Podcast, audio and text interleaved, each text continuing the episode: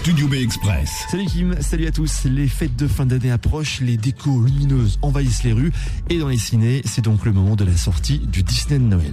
Il était une fois Rosas, un royaume bâti par un grand roi magicien.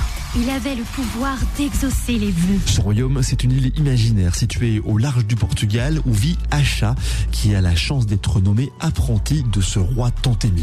Les gens me confient leurs vœux et j'exauce ceux dont je suis sûr qu'ils sont bénéfiques pour Rosas. Certains de ces vœux ne seront jamais exaucés. Pas certains. La majorité. Il mérite mieux. C'est moi qui décide ce que chacun mérite. Ouais, bon, il a pas l'air si sympa que ça, ce roi. Du coup, ça déprime un peu la jeune Acha. Et comme on est dans un Disney, elle se promène sous une nuit étoilée et se met à chanter. Je cherche l'étoile qui saura me guider. Je souhaite. Hier soir, j'ai confié un vœu à une étoile. Et l'étoile a répondu. Cette étoile, toute mignonne et qui ne parle pas, on la croirait presque sortie d'un film de Miyazaki, a des pouvoirs magiques. C'est une menace qui m'est adressée. Qui oserait vous menacer? Il y a un traître parmi nous.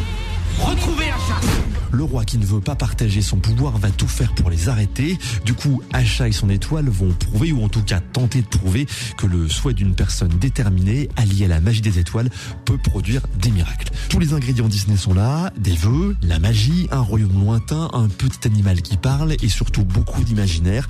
Ce film veut célébrer les 100 ans du studio de Mickey en revenant aux sources, dans les thèmes et dans les techniques d'animation utilisées, mais aussi en insérant plein de petites références et d'hommages à d'anciens films, comme par exemple des objets ou des plans qui vous rappelleront sûrement des souvenirs. Le film a été coécrit par Jennifer Lee, c'était la co-scénariste de La Reine des Neiges, et du coup bah, j'imagine qu'ils ont essayé de mettre une ou deux chansons qui nous resteront autant dans la tête que libérées délivrées, mais malgré cela, le film fait des débuts, on va dire, assez timides au box-office US où il est sorti la semaine dernière, et puis les, les critiques françaises que j'ai pu lire sont aussi assez mitigées.